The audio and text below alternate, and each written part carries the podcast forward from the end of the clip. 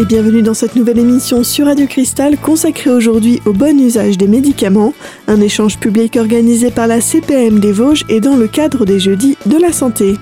Au micro, Karina Durand, chargée de projet prévention et promotion de la santé à la Mutualité française Grand Est, et Bérangère Ballage, pharmacienne à Metz et formatrice. Dans cette première partie d'émission, nos deux intervenantes nous expliquent ce qu'est un médicament générique. Alors, qu'est-ce qu'un médicament générique? C'est une copie autorisée. C'est-à-dire que il y a un labo qui a, euh, on va parler euh, par exemple du paracétamol. Je ne sais plus quel âge ça a, mais ça a bien 70 euh, ans, je crois. Donc le brevet, il a été fait il y a 70 ans. Donc pendant un certain nombre d'années, il n'y avait que un laboratoire qui pouvait le fabriquer et le vendre. Sauf que quand le brevet est terminé, tous les autres labos peuvent aussi produire et vendre du paracétamol. Donc on va avoir des médicaments génériques. Le principe actif est le même, paracétamol. Les noms, selon les laboratoires, sont multiples.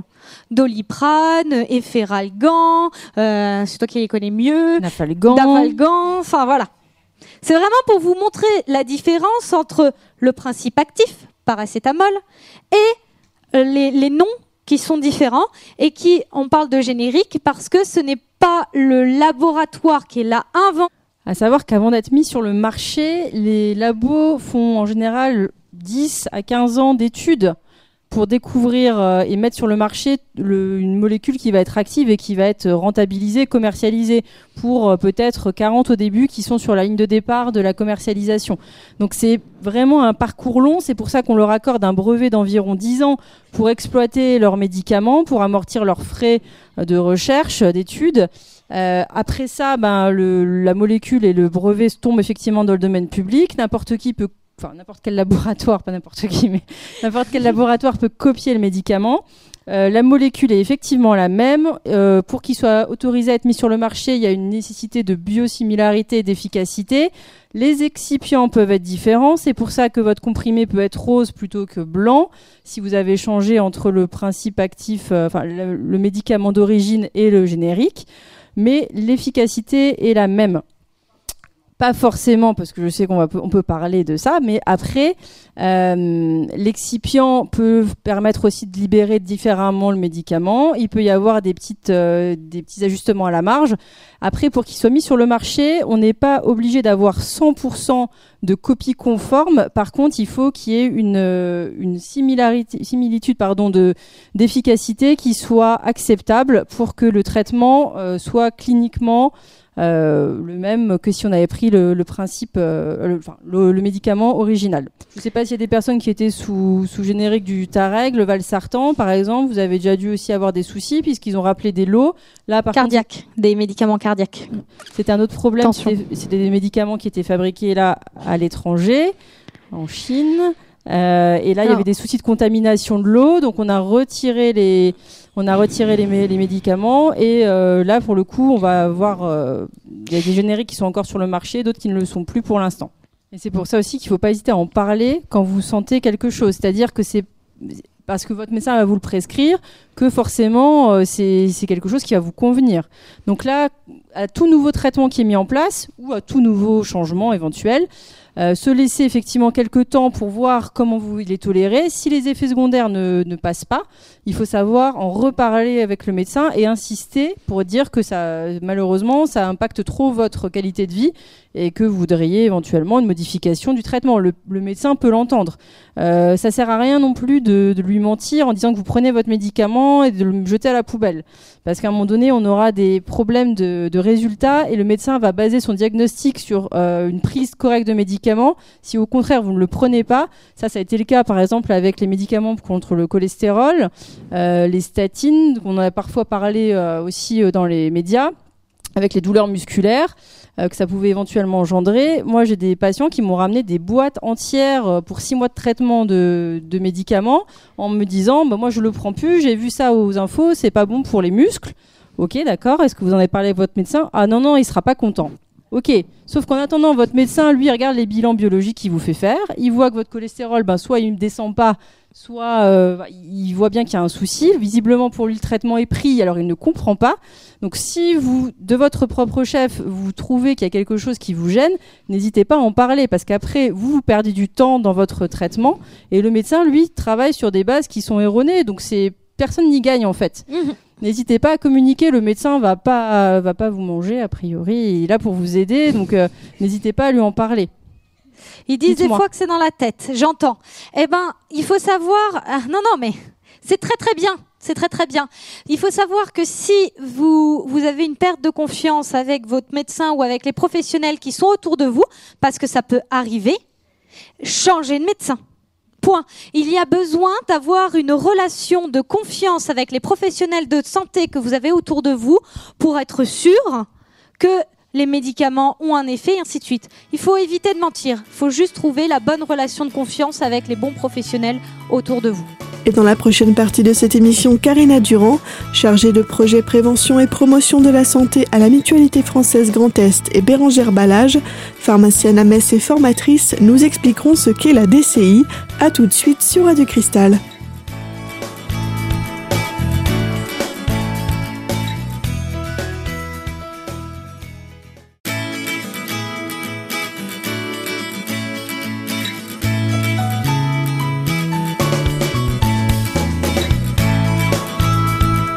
Vous êtes toujours sur Radio Cristal dans cette émission aujourd'hui consacrée au bon usage des médicaments, un échange public organisé par la CPM des Vosges et dans le cadre des Jeudis de la Santé.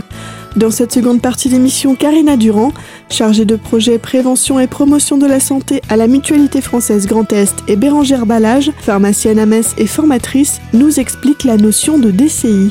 Alors, sur la dénomination des médicaments, la DCI, personne ne connaît. La DCI, c'est la dénomination commune internationale. Ça veut dire qu'en théorie maintenant, votre médecin est censé prescrire sur votre euh, ordonnance le nom de la molécule et puis du, du nom de marque, on va dire, du nom de, de, de médicament original. Il Oui. faut que ça soit, en, en théorie, c'est en, prescrit en molécule. Ça a un autre. Il n'y a que en France hein, qu'on prescrit euh, les. Il n'y a que chez nous, il n'y a que en France qu'on prescrit euh, le nom du laboratoire finalement, le nom de médicament donné par le laboratoire. Partout ailleurs, on donne la molécule paracétamol. À vous de choisir ensuite le médicament ou le laboratoire avec vous, avec votre pharmacien. Euh, ça a une autre utilité de mettre euh, le nom de la molécule et pas le nom du laboratoire. C'est que si vous partez en vacances, très loin, à l'étranger, je vous le souhaite, euh, au soleil, qu'il vous arrive un problème là-bas ou que vous n'avez pas euh, reçu, vous avez oublié de prendre votre boîte de traitement et que bah, vous en avez vraiment besoin, si vous avez votre ordonnance sur vous, le pharmacien ou le médecin à l'autre bout du monde, il aura beaucoup plus vite fait de vous dépanner en lisant le nom de la molécule qu'avec un nom de laboratoire qui en plus change euh, d'un pays à l'autre. Un même médicament ne s'appelle pas de la même manière, même s'il est commercialisé par le même laboratoire d'un pays à l'autre. Exemple, on avait fait tout à l'heure l'exemple du paracétamol. Paracétamol, donc c'est une DCI que l'on retrouvera finalement partout à l'étranger, alors que euh, l'Indien ne va pas reconnaître le doliprane, euh, aux États-Unis ils vont pas connaître les feralgans et ainsi de suite. Pareil, Et en l'ibuprofène. plus, le paracétamol, c'est même pas forcément le meilleur exemple parce qu'en Amérique du Nord, ça s'appelle acétaminophène. C'est encore, euh, ils utilisent l'autre nom de la molécule. Mais Chut, tu voilà, les embrouilles. c'est pour dire que en tout, de tous les, dans tous les cas, euh, le nom de la molécule est beaucoup plus utile effectivement. Et euh, en parlant de laboratoire, ce qu'on avait parlé tout à l'heure, il y a des gens qui arrivent des fois à la pharmacie qui me disent bonjour, je voudrais une boîte d'UPSA. Alors UPSA, c'est le nom du laboratoire qui commercialise l'aspirine, entre autres parce que c'est marqué en gros aspirine UPSA sur euh, les boîtes, mais c'est aussi le laboratoire qui, qui fabrique les feralgan, le dafalgan. Euh, voilà, donc UPSA, c'est un laboratoire et en général pour les gens c'est de l'aspirine. Euh, donc faire aussi attention à ça, ça peut prêter à confusion. Et pour le coup, l'aspirine en automédication, c'est pas la première molécule à, à choisir, c'est même plutôt la dernière. Surtout pour ceux qui ont des anticoagulants. Voilà. Alors maintenant, on va arriver sur un sujet un petit peu moins, euh, moins fun, hein, dans le sens où euh, les noms c'était assez drôle. On est plutôt sur les risques liés aux médicaments, parce que tout à l'heure on a dit que c'était un principe actif, qu'il n'était pas anodin. On parlait que ça pouvait justement avoir des effets indésirables, euh, et justement ces effets indésirables sont plus fréquents chez les seniors. Pourquoi? Parce que euh, d'une, vous prenez plusieurs médicaments en même temps. Sachez qu'à partir de trois médicaments, sur une ordonnance, on a forcément une interaction. Pas forcément importante. ça peut être une hein. précaution d'emploi, ça peut être un effet indésirable à considérer. Parfois une association déconseillée, mais qu'on prend quand même parce que on estime que le bénéfice est supérieur au risque et parce qu'on va le monitorer peut-être en vous faisant faire une prise de sang régulièrement, entre autres pour le potassium, le sodium, les choses comme ça. Mais à partir de trois principes actifs sur une prescription, on est en interaction, même faible. Euh, il y a dix ans, ils se sont rendus compte justement que euh, avec l'augmentation des personnes qui ont des polypathologies, c'est-à-dire on a plusieurs pathologies en même temps, on peut avoir du diabète, des problèmes de reins en même temps, on peut avoir de l'hypertension avec euh, des problèmes d'arthrose ensemble. Et donc le fait que maintenant on, vit finalement de plus en plus âgé et qu'on a un certain nombre de médicaments et de problématiques fait que c'est une nouvelle problématique dont les médecins n'étaient pas forcément assez formés. Maintenant, on peut dire qu'au jour d'aujourd'hui, parce que ils ont fait un plan sur plusieurs années, ils ont formé vraiment euh, les, les, médecins généralistes à prendre en compte toutes ces interactions médicamenteuses. Et ensuite, il faut savoir qu'il y a de nouveau un passage chez le pharmacien qui regarde s'il n'y a pas d'interaction médicamenteuse sur vos prescriptions. Et donc, ça veut dire qu'il y a deux professionnels qui regardent votre prescription et qui vérifient qu'il n'y ait pas d'interaction médicamenteuse. Après, nous sommes d'accord que ça dépend de comment le médecin s'auto-forme, euh, mais la formation des professionnels de santé est obligatoire tout au long de leur pratique. On a une obligation de formation continue de toute façon. Mais effectivement, c'est une bonne question parce qu'on on peut se on peut se la poser euh, de manière assez légitime. Des fois, je me la pose quand je vois les prescriptions aussi. Euh, euh, c'est aussi pour ça, des fois, que votre pharmacien va peut-être vous poser des questions qui vous paraissent euh, un peu bizarres ou peut-être peut-être parfois incongrues ou peut-être parce que vous allez vous dire mais de quoi il se mêle Si le médecin me l'a prescrit, c'est qu'il y a une bonne raison. Euh, si on vous pose ces questions, c'est parce que éventuellement on peut lever euh, certains questionnements, certains doutes. On peut aussi juste vérifier que vous avez bien une euh, bah, une prise en charge de suivi qui est qui est programmée. parce que bah, effectivement il y a un effet secondaire potentiel, il y a une contre-indication ou en tout cas une association qui nous paraît un petit peu délicate, mais si elle est bien monitorée, bien prise en charge par le médecin, elle est acceptable. Euh, après, on va peut-être vous interpeller sur certains signes à surveiller. C'est le cas, par exemple, on va faire un traitement antibiotique avec certains effets secondaires, on va vous prévenir. Par exemple, souvent ceux qui sont prescrits dans les cas des infections urinaires, on va vous dire attention, euh, le soleil est contre-indiqué avec cette prise médicamenteuse. Vous deviez partir le lendemain en vacances à l'autre bout du monde, en Thaïlande, on va peut-être appeler le médecin pour voir si on peut vous changer cette molécule. Euh, voilà, c'est pour ça aussi qu'on vous pose parfois certaines questions. Je sais qu'il y a des gens qui peuvent trouver ça parfois intrusif et qui pensent que le médecin euh, avait tout forcément toutes les cartes en main, mais il se peut qu'il lui manque une information quand il fait sa prescription. Nous, en tant que pharmacien, on est juste là pour euh, parfaire ce, voilà, essayer de, de sécuriser au maximum la délivrance. Euh, de vous aider. Peut-être que vous aviez oublié de dire quelque chose à votre médecin. Euh, Ça arrive aussi. Je vais, je vais répéter même. On parlait tout à l'heure de polypathologie. Euh, dans le sens où, bah maintenant, comme on va tous chez des spécialistes, on a une prescription du cardiologue, on a une prescription de l'urologue, on a une prescription du rhumatologue, on a plein de prescriptions différentes. Et si finalement le médecin euh, ne fait pas une prescription euh, où il y a tout à nouveau dessus, si vous n'avez pas le temps de passer, eh ben on va pas voir finalement qu'il y a des interactions médicamenteuses possibles. Donc ça, c'est mon conseil d'infirmière. Ayez toujours toutes vos prescriptions sur vous, les dernières, pour pouvoir les présenter au pharmacien, à votre médecin traitant, et ainsi de suite. Ça, c'est un conseil en or vraiment à faire. Et dans la prochaine partie de cette émission consacrée au bon usage des médicaments, Karina Durand, chargée de projet à la Mutualité française, et Bérangère Balage, pharmacienne à Metz, nous présenteront le concept du dossier médical partagé. A tout de suite sur Radio Cristal.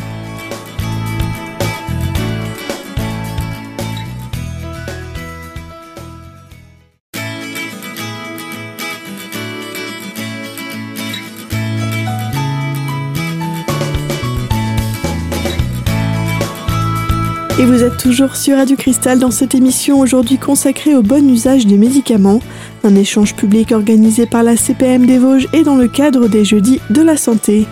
Dans cette troisième et dernière partie d'émission, Karina Durand, chargée de projet prévention et promotion de la santé à la Mutualité française Grand Est, et Bérangère Ballage, pharmacienne à Metz et formatrice, nous présente le concept du dossier médical partagé. Alors, ça, c'est quelque chose qui va prendre un petit peu de temps. Parce le dossier médical partagé. Le dossier médical partagé, donc c'est génialissime parce que ça fait 10 ans qu'on en parle. ça, moi j'étais encore euh, Oui, mais maintenant, voilà, mais moi c'est pareil. Mais maintenant, on a la technologie pour le faire, parce que c'était quand même beaucoup, beaucoup de données. Mais à savoir que demain, si vous ouvrez votre dossier médical partagé, euh, tout ne va pas être dessus. Ça va prendre du temps, puisqu'il faut que tous les dossiers euh, de chaque structure euh, donnent finalement et partagent et le mettent dessus. C'est-à-dire, si vous l'ouvrez maintenant, il sera complet sûrement dans 300, 3 ans peut-être. Donc voilà, va falloir laisser le temps. Faites-le parce que c'est génialissime mais sachez-le que ça ne va pas être efficace tout de suite. Vous l'ouvrez en quelques secondes en pharmacie. Hein, si vous allez vous présenter votre carte vitale à votre pharmacien, il vous ouvre votre dossier médical partagé. Dessus, on pourra retrouver effectivement bah, les bilans biologiques, euh, à terme même les radios, compte rendu des médecins, les prescriptions de tous les spécialistes, etc. Euh, c'est très utile. Tout ne sera pas accessible à tous les professionnels de santé. Effectivement, moi, c'est vous qui autorisez. C'est vous qui autorisez qui a le droit euh, de d'avoir ces informations là. En tant que pharmacien, de voir vos radios, ça va pas m'intéresser beaucoup. Par contre, de voir votre bilan biologique avec votre euh, avec votre vos constantes hépatiques et rénales, ça peut éventuellement m'intéresser. Donc, euh, et ça sera aussi à vous de l'alimenter éventuellement avec ce que vous allez faire en consultation en parallèle, etc. C'est très intéressant. Euh, ça va éviter aussi en cas d'urgence vitale, si vous n'avez pas, si on n'a pas accès à vos traitements, en passant, on va pouvoir accéder à vos données médicales et ça, c'est très important. Alors, vous avez vu juste avant, on parlait juste que les effets indésirables des médicaments étaient responsables de 5 à 10 des hospitalisations, euh, ce qui est assez énorme. Euh, donc, je vous en avais déjà parlé, mais c'est juste pour un petit rappel les conséquences de la dénutrition sur l'efficacité du traitement. Donc, euh, quand la dénutrition, c'est une diminution du taux de protéines dans le sang et donc du transport des médicaments, et ça peut modifier la dose active de vos traitements. En termes de risque, il y a des notions de vigilance que j'aimerais aussi vous apporter. Sur vos boîtes, euh, il y a différents éléments. Euh, notre chère pharmacienne nous a parlé justement euh, le médicament et le risque de photosensibilisation euh, dont on parle par exemple sur certains antibiotiques du type la doxycycline. Ben, voilà, il y a certains médicaments, il faut éviter finalement d'aller au soleil au risque de se retrouver en 10 minutes ressemblant à une crevette attention aux anti-inflammatoires que vous avez ah, sûrement en grand nombre ici, Voltaren, euh, Flector en crème. Euh, surtout en, bah, bien sûr en été.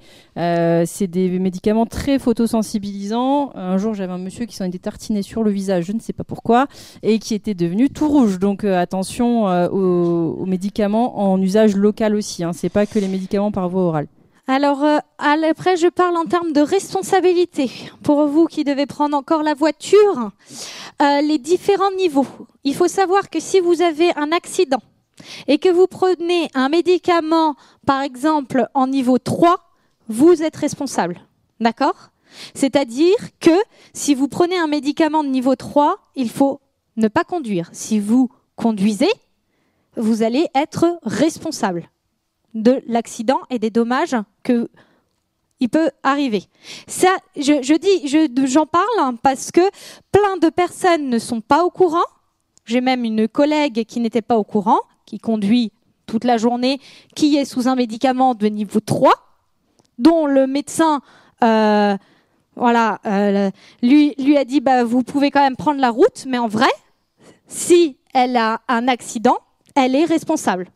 Ça, en fait, c'est une question de vigilance. Ça vous baisse tellement la vigilance que vous allez pouvoir, vous allez freiner beaucoup moins rapidement et que vous allez être beaucoup moins alerte finalement à tout ce qui se passe.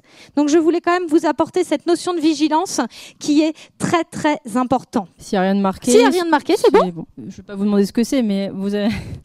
Mais euh, c'est souvent le cas pour les antalgiques, pour les médicaments, bah, les somnifères bien sûr, les antidépresseurs, euh. Et après malheureusement c'est aussi une combinaison de molécules entre elles. Donc là on en a déjà parlé.